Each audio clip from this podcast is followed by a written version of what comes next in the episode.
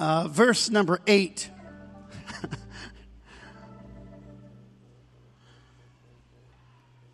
then came Amalek and fought with Israel and Rephidim. Man, I wish that was it. I really do. I so wish that was all there was to say. But this is exactly where people view and simplify what has taken place. And that means they have a very small purview because you get a little sidetracked with the first line. But we're going to we're going to uh, unpack it all so that the work in the kingdom can advance. Moses said unto Joshua, Choose us out men. In some uh, descriptions of this, uh, some of the old writers uh, imposed their thought of, of Joshua's um, peer group, and they weren't all super young, but they were mostly probably in his somewhere in his bracket. And so that they would subscribe that Joshua would find the people or the men who were anxious for the fight, the youthful men. Tomorrow I'll stand on the hill and I'll have the rod of God. And Joshua did as Moses said to him and fought with Amalek and Moses, Aaron, and Hur. Aaron is the brother, Hur is the brother in law. And they're on the top of the mountain, and Joshua's in the valley, and they're all at Rephidim. And I feel pressed of the Holy Spirit to to share the word of the Lord with all the people. I, I do want all of you to know wherever you've come from, wherever your origin, God has a plan for your life. If there was ever a day for you to be founded in the Lord and stable in the house, this is the day. This is the time. Our world is not getting better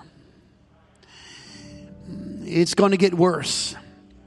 But there is a and there is a darkness over our world. But as the adage has so said, the darker the night, the brighter the light, and we are the light and the salt. And this is the place for your life. Amen. everyone said, In Jesus' name. I pray the anointing of the Holy Ghost on all of us. Amen. Turn to someone close by and be kind before you're seated. Would you do that? Just say something kind, and you may be seated.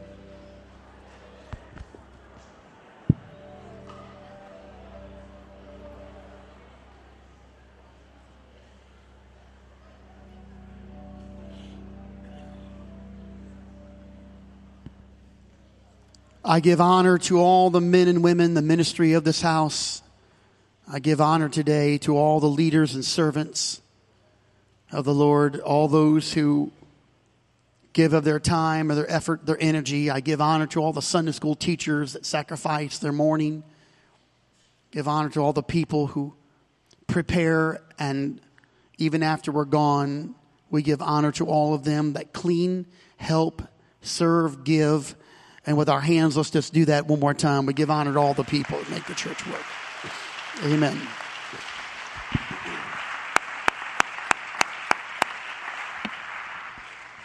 Just reading a few verses here in Exodus 17, it might appear that this is a common battle in which Israel is fighting. If, if you put it in the cauldron of the hundreds of Old Testament battles and wars, then it might get tossed about as just another one of the many that occurred in their historical account.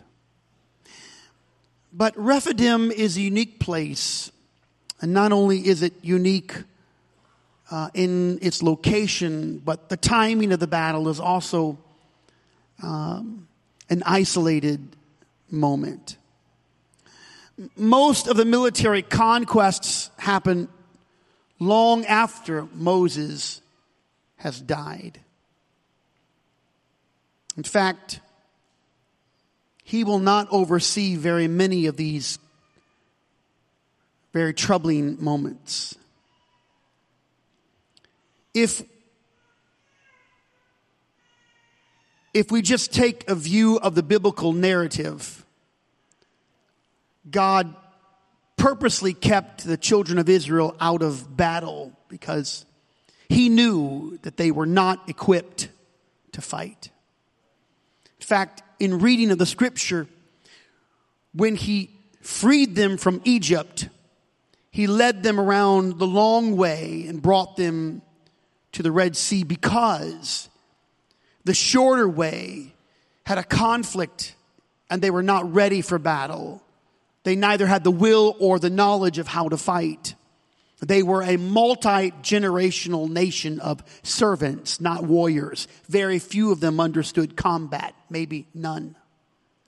And so when the time came, Moses turned to Joshua and he had Joshua choose men he thought might be qualified. It was not Moses that chose them. It was not, in fact, even the entire group of men of Israel. It was those who would follow Joshua and those who had the will to fight.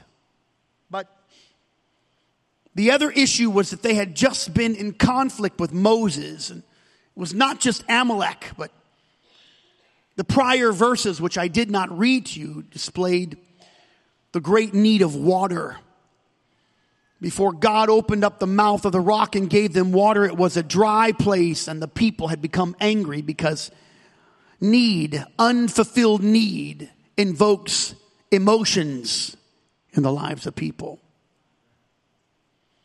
It was a place of argumentation, not debate. They were arguing. Debate is the healthy exchange of differing, differing viewpoints where each side takes a cause, refutes, possibly defends. Maybe there's a rebuttal. This was not a place of debate. This was a place of anger and accusations.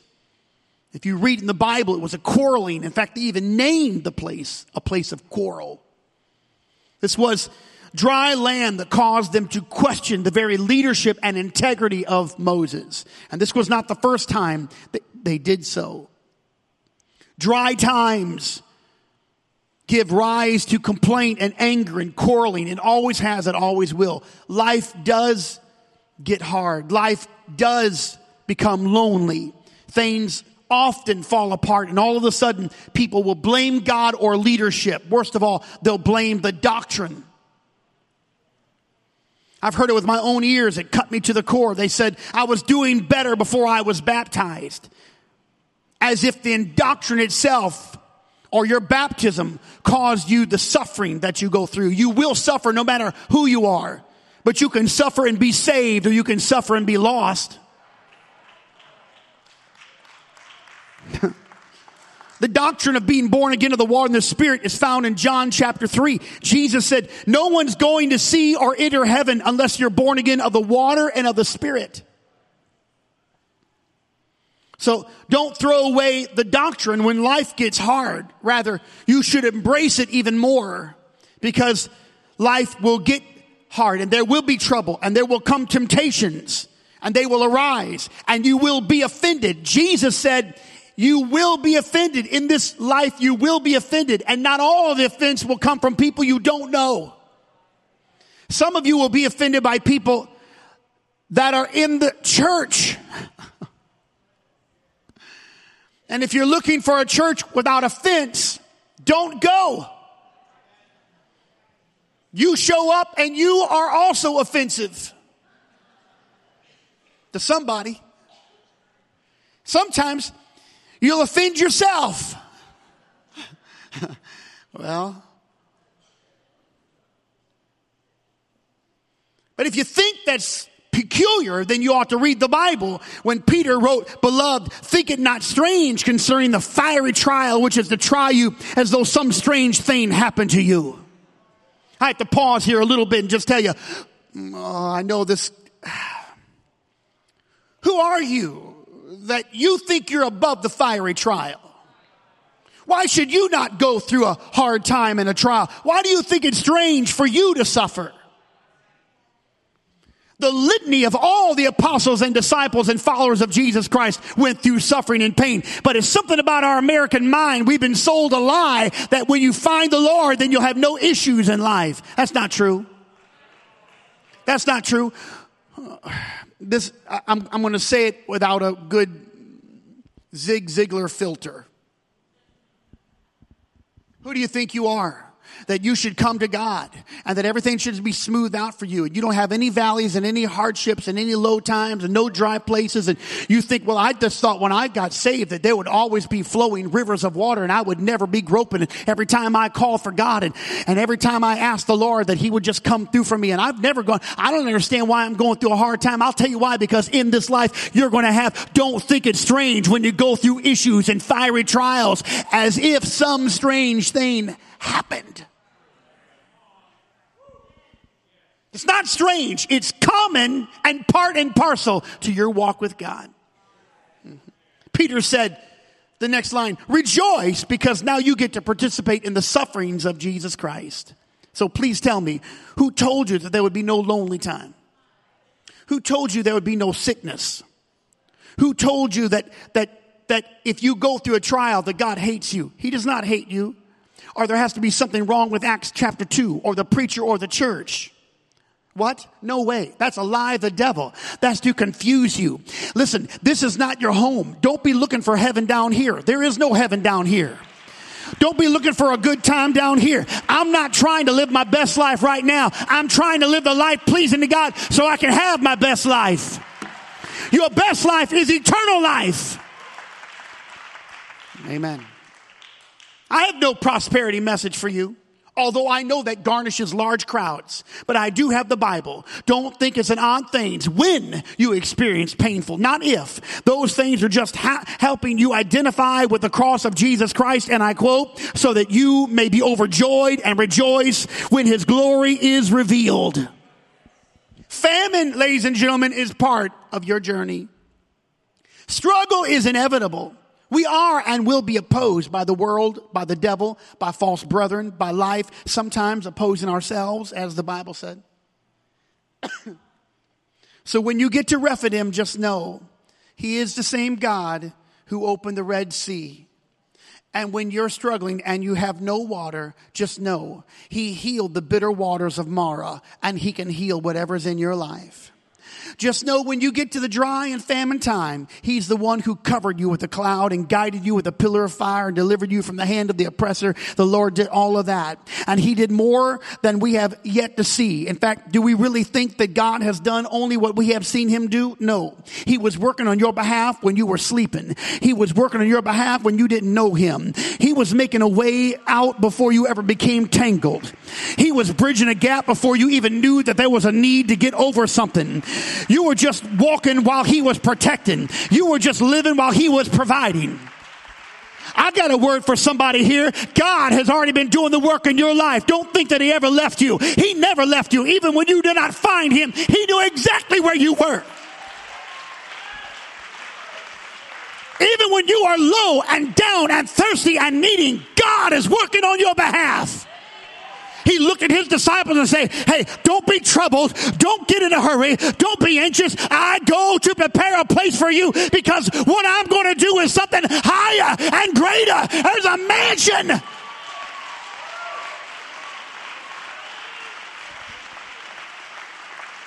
Yes. But just so you know, the complaint has a name. It's a quarrel.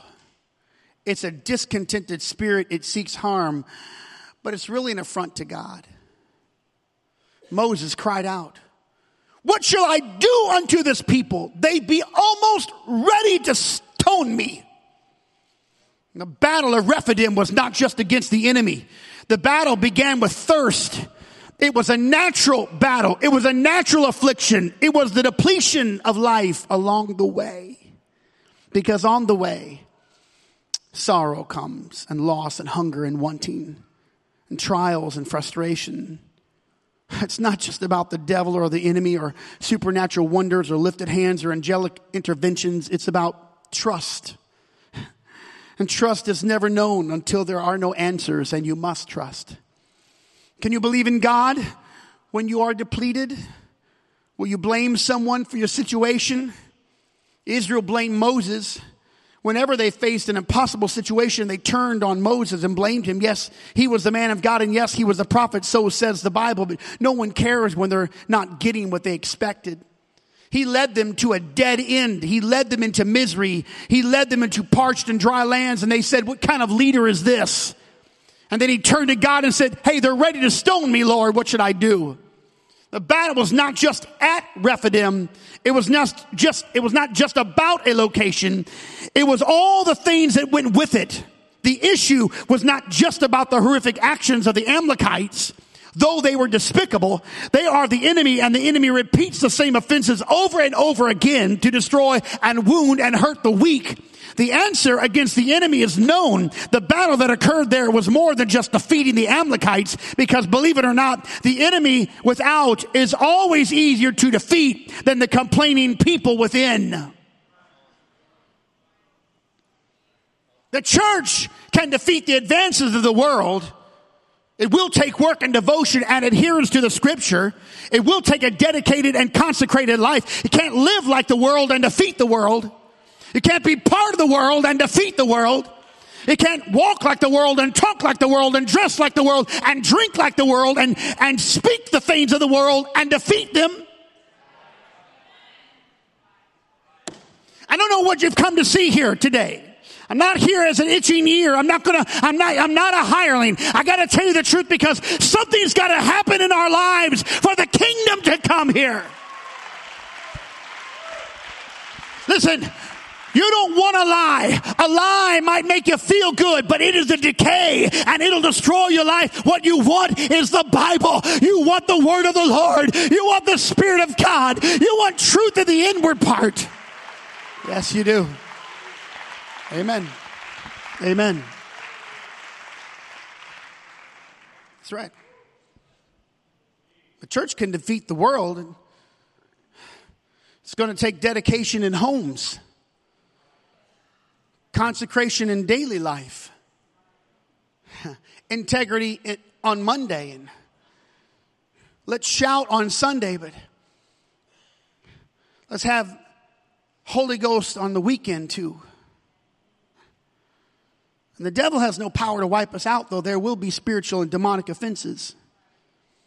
I don't always say these things because I don't want to invoke something in you or provoke anything in you. I'm washing the dishes just the other day and something walked right by my window. I knew exactly what it was. It was that same image that I saw a couple years ago at four o'clock in the morning. I'm not startled because I know there's a demonic spirits running around not happy about what's going on. They're losing their principality of this area is losing control. And the prophet told me that when the when the spirit loses control, it, it, it, it shows itself. We're, we're, we're winning the battle. There's a, there's a holiness and a godliness and a righteous people breaking out in this, this corner of this city. It may not be the only place, but praise God is happening here because we're going to have a Holy Ghost time. We're going to have the Spirit. The cloud's got to be here. It's not a man-made thing. It's not me. It's the Holy Ghost. Amen. I face spiritual attacks and so do you. They are common. Sometimes it's darkness and sometimes he uses people. Spiritual things. Like a man driving, picking up a hitchhiker, just picking up whoever, not knowing who got in the car. Got to be very careful what you pick up along the way. You don't open up your life to everything. You can pick up something in your life and infect your spirit and open up your ears and eyes to something. And you might know it's wrong, but if the, if the wrong seed is planted, it'll do damage in your life. I'm, I'm, i got to preach the word. I, I know the evangelist is coming next week and you're going to be healed. But today we're going to get right. well, maybe. All those things are here, but they are always easier to defeat than a disjointed, quarrelsome people. So I'll preach in hopes that we lose ourselves in Christ Jesus and we present our bodies as living sacrifice. I'm preaching because the battle is both within and without, and we have to overcome all of it in order to reach our city with the gospel of Jesus Christ. Souls are on the line, ladies and gentlemen, ours and theirs, here and there, never dying forever, eternal souls. So I have to say it and you can help me. I will overcome. I will prevail. I will be planted. I will rest on the strength and the wisdom of the Most High God. I will call on the name of Jesus. I will plead His precious blood over my life and my family. I, am going to get up when I'm pushed down. I will rise up when I crumble. I will overcome when I feel defeated. I will see the rivers of living water flow, even in the desert sand. I will. I'm going to prevail. I'm going to make it. I'm going to strive for the kingdom.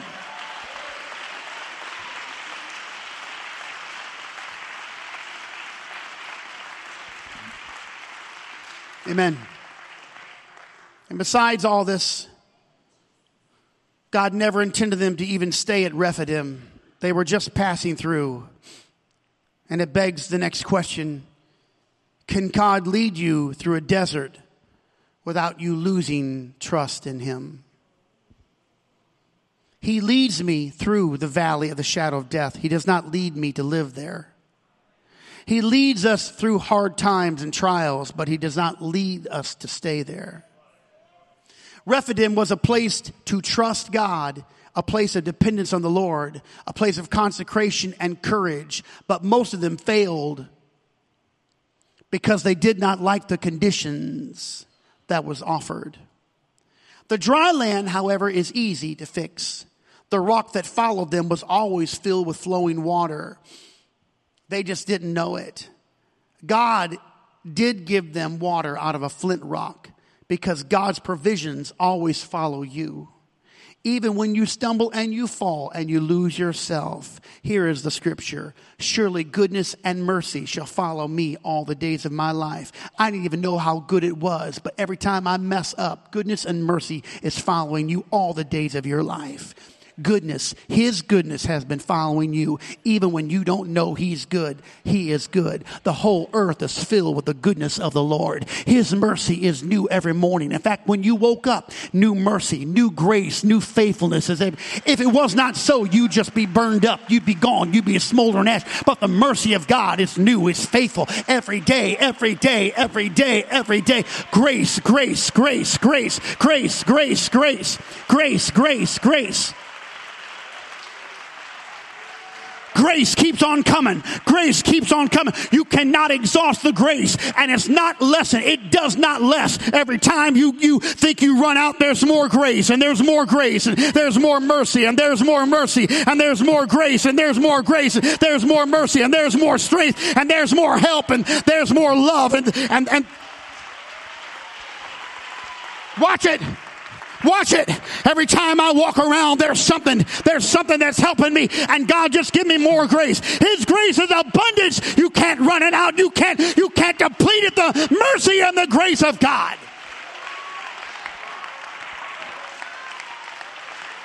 So I'm wondering, why are you afraid and why are you in misery? The Lord has never depleted His grace and His mercy.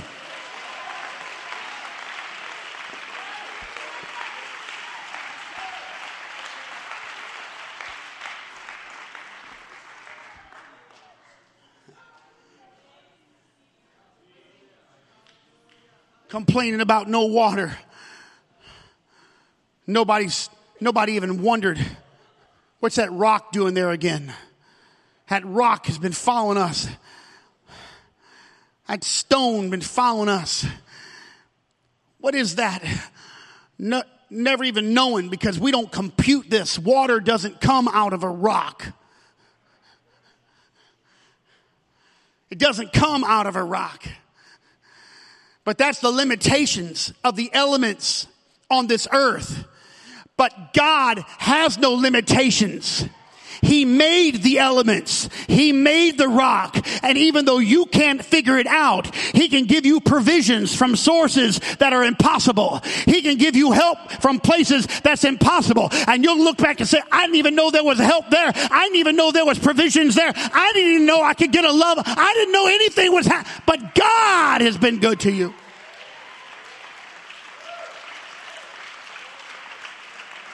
Amen. Amen.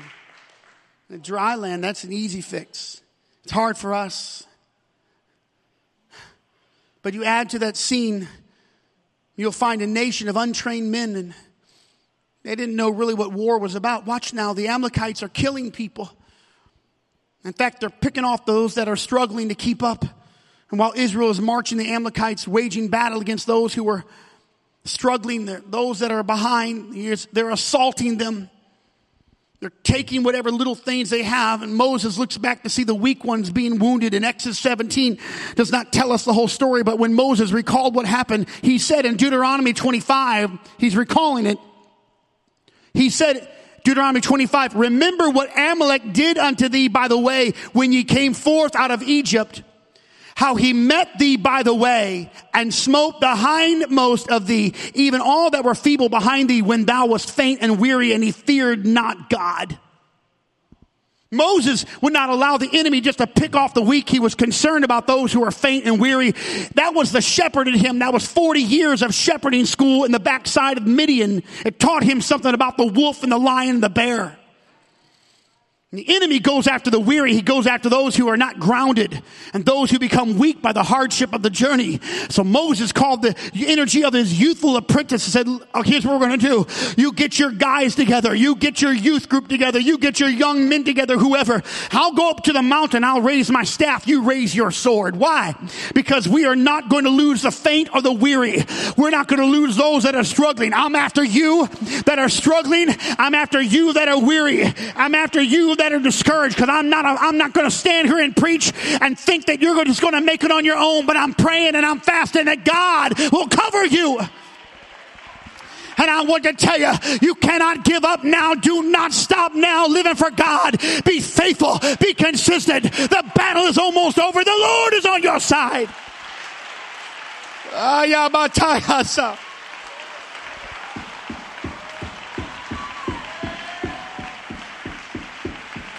His mercy endures forever.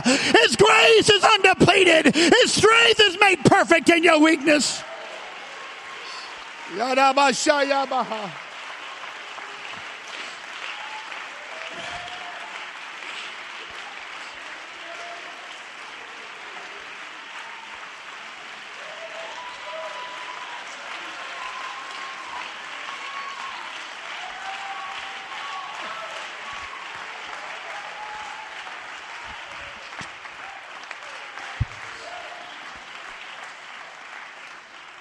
Pastor Shock, I've, I've, felt this today. I, I, I feel like I'm up somewhere. It, it's not, it's not the lofty place. I'm not talking about that, but I'm up somewhere and I'm feeling intercession.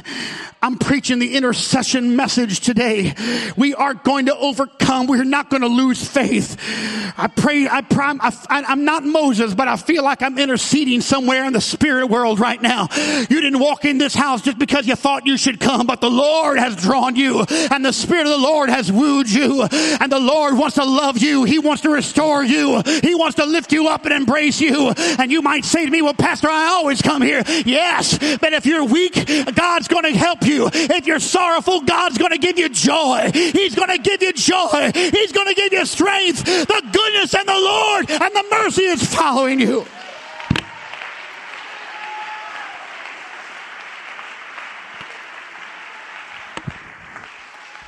And here, Pastor, when I say, if you've been complaining or you've been quarreling, put it away. It doesn't matter. The Lord has everything you need. Stop arguing and complaining.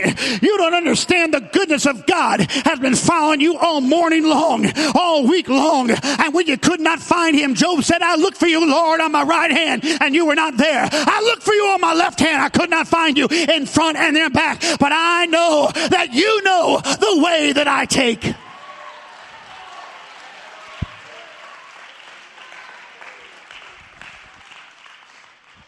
I feel led in the Holy Ghost to say something to a father. All right, Dad. It's time. Put aside everything. Go back to the worship leader that you were when you were first saved, and no one can keep you out of the altar. I, I, I want to talk to a man right now in this house. You're pivotal. You're important. You're weary and you're weak, but you're not gone. And you're going to be saved. You're going to be helped. All you have to do is have a little faith and trust. God's been with you the whole time. He didn't leave you. He didn't forsake you. All you've got to do is just step right back into the water and the Lord is going to just bring you right back up. He's bringing you right back up.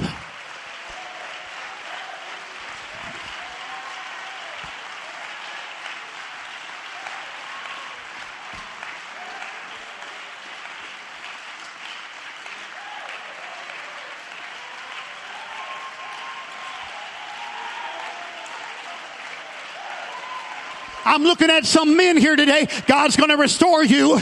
He wants to bring you back now. He wants to bring you back, Lord. I got some mercy following me. I got some grace following me. There's going to be water flowing out your flint rock there. There's going to be provisions coming from places you didn't ever see.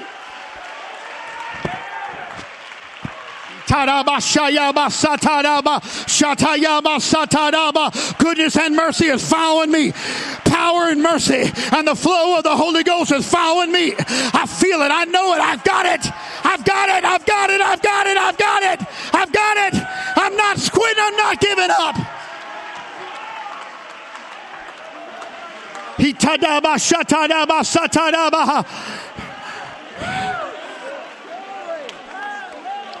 Hear me, Father. Hear me, Dad.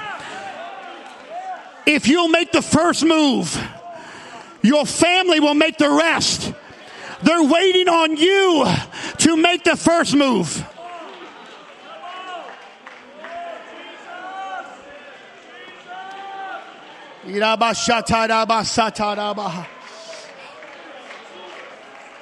Iko sondorobo shata yabasata.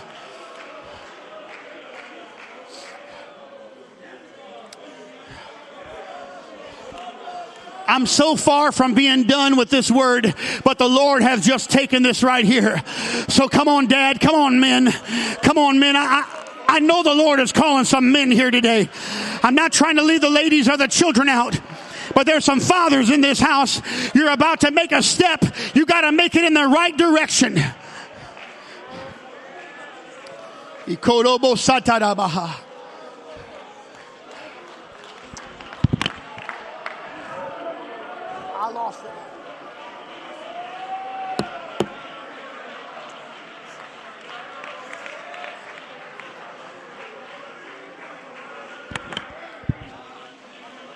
Okay, here we go. Are you ready? Here we go. Men, husbands, fathers.